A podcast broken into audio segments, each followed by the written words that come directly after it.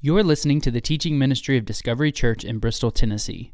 For more information about Discovery or for more free audio content, please visit discoverybristol.com. So, I don't know if you noticed, this last uh, Tuesday was our darkest night or longest night of the year. This last Tuesday in Bristol, that was the winter solstice, and we had 14 hours, 26 minutes, 29 seconds between sunset and sunrise, which meant we had 9 hours, 33 minutes, and 31 seconds of daylight. Almost 14 and a half hours of darkness, nine ish hours of daylight. That was the longest night of the year. And if you think that's bad, you could go up north a good ways to Inuvik, Canada, where in Inuvik, Canada, which rests about 120 miles north of the Arctic Circle, their sunset, not this Tuesday, but on December 5th, the sun set for them, and it went down, and it will not come up again until January 6th. And we've got a video, I think, of that sunset. It took 45 minutes for the sun to just sort of, it rises and then all sets in a matter of 45 minutes. It's, of course, sped up on this video to be one minute. And so they watched for 45 minutes, the last time that they would see the sun for 31 days. And then it set again and there'll be 31 days in darkness. That's what it's like right now in Inuvik, Canada. And tonight, that's where our story begins as well in darkness. Christmas begins in darkness. Here's the thing I've learned about darkness. A little principle I'll share with you about darkness. The problem with darkness is you can't see. That's the problem with darkness. I've learned this on two pivotal occasions in my time as a youth pastor. A couple stories I'll share with you just briefly. Uh, early, early on, when I had started out in youth ministry, I did um, what was known as a lock in. And I did not know at that point in youth ministry that you could be a youth pastor and have a youth group without having lock ins. I now know that, and so I no longer have lock ins. Sorry to our youth that are here. Uh, and you might understand a little bit why when you hear some of this story. But we played a lock in game, as you do during the lock in, which, if you don't know what a lock in is, like you get a bunch of teenagers in the church you sugar them all up, you deprive them of sleep, and you lock them in your church for the whole night. And then we play silly games in the middle of that. So we have one game we like to play. We still play it here. It's called Murder, and we won't get into the details of it. You turn out the lights, and you're playing tag basically in the dark. But remember, in the darkness, you can't see we learned this with one kid in particular. It was his first time at our youth group. Never saw him again after this one incident. Came as a friend, didn't know his name, didn't know his parents. He was up in the sanctuary of this church. This was a sanctuary with old school pews, like the good hard oak wood pews. All of the lights are turned out. And this kid was crawling in the sanctuary, and he must have been crawling fast because remember, in the darkness, you can't see. He crawled face first into a pew, broke his nose. Never saw him again. I had to call the parents. That was the last time with our youth group. That was one time I learned in the darkness, you can't see. Another time here at this very church, out on the property, out on the field, out there, we were playing capture the flag. Now, it's hard to tell from up here, like there is actually a creek that runs through the field and it zigzags through. It's hard to tell up here, and it's also hard to tell in the dark when there's a creek. And this creek has like a riverbank that's like five or six feet tall, just a mud bank, and then a gross, I don't know if you've seen the creek that runs through. It is green, it's nasty all year long, and kids are playing tag, capture the flag in the dark. And one kid is just running for his life, about to be tagged. Remember, it's dark so he can't see. And he runs off the edge of the creek. And I mean, he must have been like Wiley Coyote because he did not know it was there. Like, I think he took three steps in the air before he landed with a splash, lost his glasses. We all laughed hysterically. He had to change clothes. But we learned the problem with darkness is that in the darkness, you can't see. And yet that's where Christmas starts out, is in the darkness. If you look at the Christmas story, it begins in darkness. We have Mary, a virgin betrothed to Joseph, on her way to be registered by an oppressive government. This government has ordered a census. Everyone must travel and register in their hometown. Darkness. We've got shepherds out in a field at night in the darkness. We've got somewhere off in the east these wise men that are watching the sky for signs in darkness. It's where our story begins at Christmas, but it's also where history begins in darkness. If we look at Genesis chapter 1, verse 1, It says, In the beginning, God created the heavens and the earth, and the earth was without form and void, and darkness was over the face of the deep. And then God brings light into that darkness. He creates the, the sun, the moon, the stars. Then He creates humanity. And we read the story of Adam and Eve. And Adam and Eve, for a while, they live with God in the Garden of Eden. But God has one rule for them, one rule that they cannot break, that they, they not to eat of this tree. And of course, Adam and Eve disobey God. They eat of that tree, and we have come to call this the fall, right? Just like a domino falls. And I was kind of hoping that would stand up longer. We're going to find out what happens. Somebody might, I, I just brought toys. These are my Christmas toys I've already bring. We have Adam and Eve. Adam and Eve fall. They disobey God, and there's more darkness in their lives than in our world. Later on, their first sons, the first generation, Cain and Abel, Cain kills Abel. Then we get further down the line and we see that the whole world has gotten so in darkness that, that in the days of Noah, God had to hit the reset button, flood the whole earth, kill almost all the population except for Noah and his family because our world was filled with darkness, humans falling one after another like dominoes. And in the book of Matthew, in our Christmas story, the genealogy that the writer presents for the birth of Jesus expresses this so well. In Matthew chapter 1, we usually skip over this, right? Because it's weird names, we don't know it, but there's a lot of story in here. It says in Matthew chapter 1, verse 2 Abraham was the father of Isaac, Isaac the father of Jacob, Jacob the father of Judah and his brothers, and Judah the father of Perez and Zerah by Tamar, and Perez the father of Hezron, and Hezron the father of Ram, Ram the father of Amminadab, and Amminadab the father of Nahshon the father of Salmon, Salmon the father of Boaz and Rahab, and Boaz the father of Obed and Ruth, and Obed the father of Jesse, and Jesse the father of David, King David, and all of his Solomon, wife of Uriah, all that stuff, right? We usually just breeze through it just like that. But in the middle of this, we hear these stories. We hear about Abraham, the father of Isaac, who had two sons. Jacob and Esau. And Jacob, when his brother Esau comes in one time, famished from hunting on the point of death, instead of just giving him a bowl of soup, he bargains with him and says, Hey, give me your birthright. And of course, that's not just enough. Like, he's also got to trick his father, Isaac, out of that birthright. And so he scams his own father, pretends to be the oldest son, even though he's not, to get the birthright from his brother. That's the story we hear about in Jacob and Esau. Then we hear about this guy named Judah, who has two twins by Tamar. Here's the thing about Tamar Tamar was not Judah's wife, Tamar was Judah's daughter in law. And so we hear about the darkness in the story of history right there. Later, we get to the story of Ruth, which there's a lot of hope, there's a lot of light in the book of Ruth, but it starts out in a famine. There's a famine across the land, and Ruth loses her husband. It starts in darkness. We get further and further down till we get to the story of David. And we hear about David was the father of Solomon, the son uh, or father of Solomon by the wife of Uriah, also known as Bathsheba. And so we have person after person all throughout the history of the Bible that is falling. The story of Christmas starts in darkness. And we see this not just in the Bible, we see this in our own world, don't we? We've seen all throughout history wars, We've seen Holocaust. We've seen genocide. We've seen violence. We've seen famine. We've seen natural disasters. We have seen darkness all throughout history. It doesn't end in the story of the Bible, it continues to modern day today. We're two years deep in a pandemic, right? Some people can't be with us tonight because they're still fighting the virus that is going around, and it's a dark time. When you walked in tonight, I don't know if it was joyful in your house or if you're struggling with things of, man, there's still this problem in my job. There's still uncertainty there. There's still this diagnosis that we have there. There's still this feeling of darkness in my world.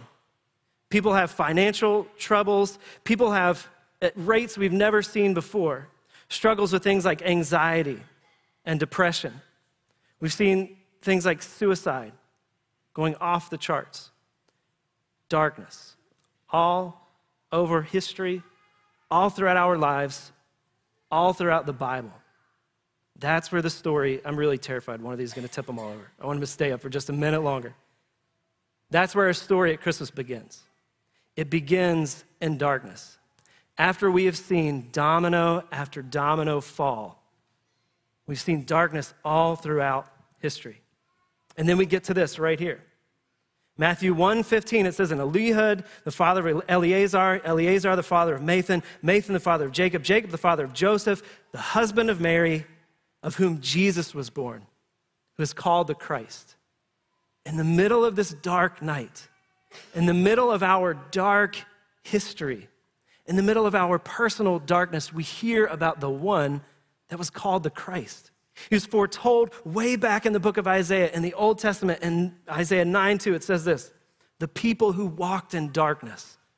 That's not just the people of Israel back in history, that is us. The people who walked in darkness have seen a great light. Those who dwelt in a land of deep darkness, on them has light shone.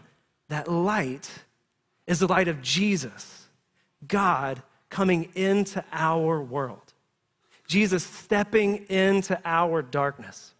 But we have to understand that that's where Christmas begins, is in darkness. I don't know if any of you this year have watched uh, the movie or one of the many movies, A Christmas Carol. Anybody? A Christmas Carol? In my house, our favorite version is the Muppet version. And in the Christmas Carol, I, I, like the Muppet version because you have Gonzo as like the narrator, right? He is Charles Dickens, and he starts it out saying, Jacob Marley was dead.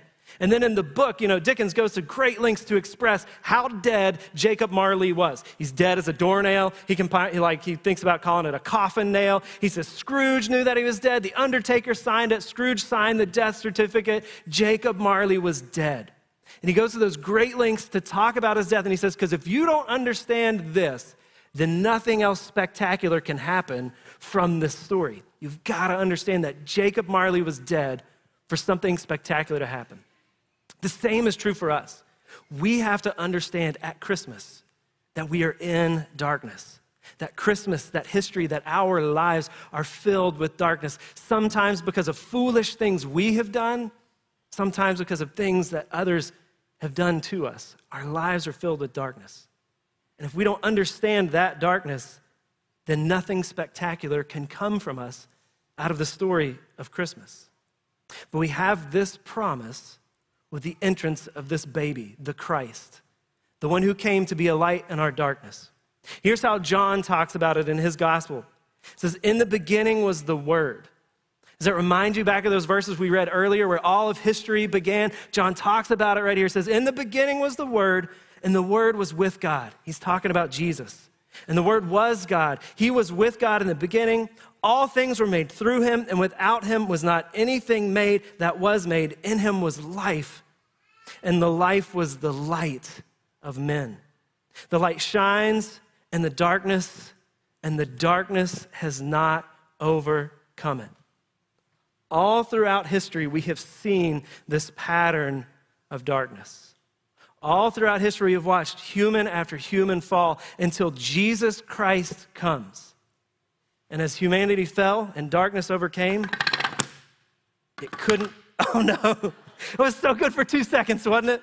Those two seconds were magical. Okay, so the idea is that these are supposed to stay up because, yeah, that one's just, that guy's gone. He fell to the darkness. He's a non believer. Um, you get the idea here. Because, because Jesus withstood, because Jesus' light came, because he stood up against the darkness, Everyone that came after Jesus has the ability to stand, some better than others. We're not going to talk about him anymore. Our story begins in darkness, but then God stepped into our darkness and he stood up to darkness. Where everyone else in the Bible had failed, Jesus stood up. So as that baby in a manger grew into be a man, he never sinned. He never fell to the violence, the murder. He never fell to the, the stealing, the crime. He never fell to the temptations that he experienced and we experienced. He stood up to the darkness. And not only that, but then he willingly laid down his life to fight that darkness. He willingly succumbed to the darkness of the grave so that we could continue to stand.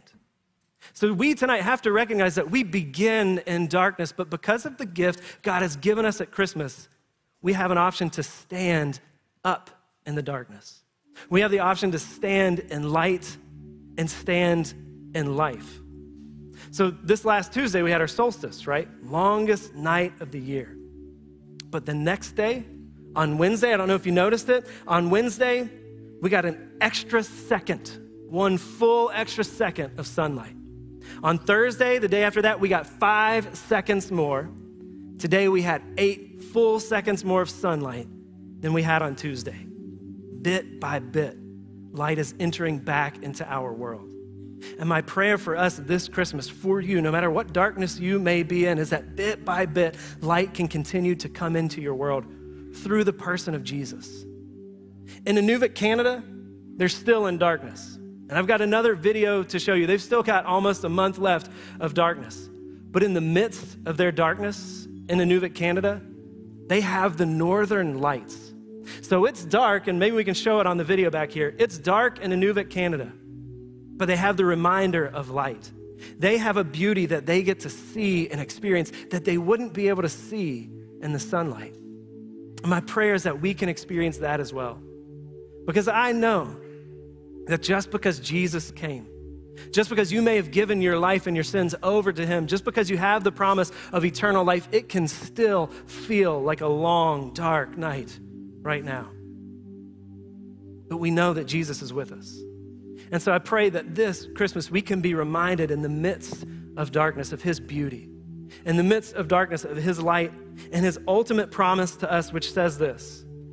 In Revelation 21 23, we are told that this man, Jesus, the baby that was born at Christmas in a manger, who lived and died and rose again, and then ascended to heaven, we're told that he will return.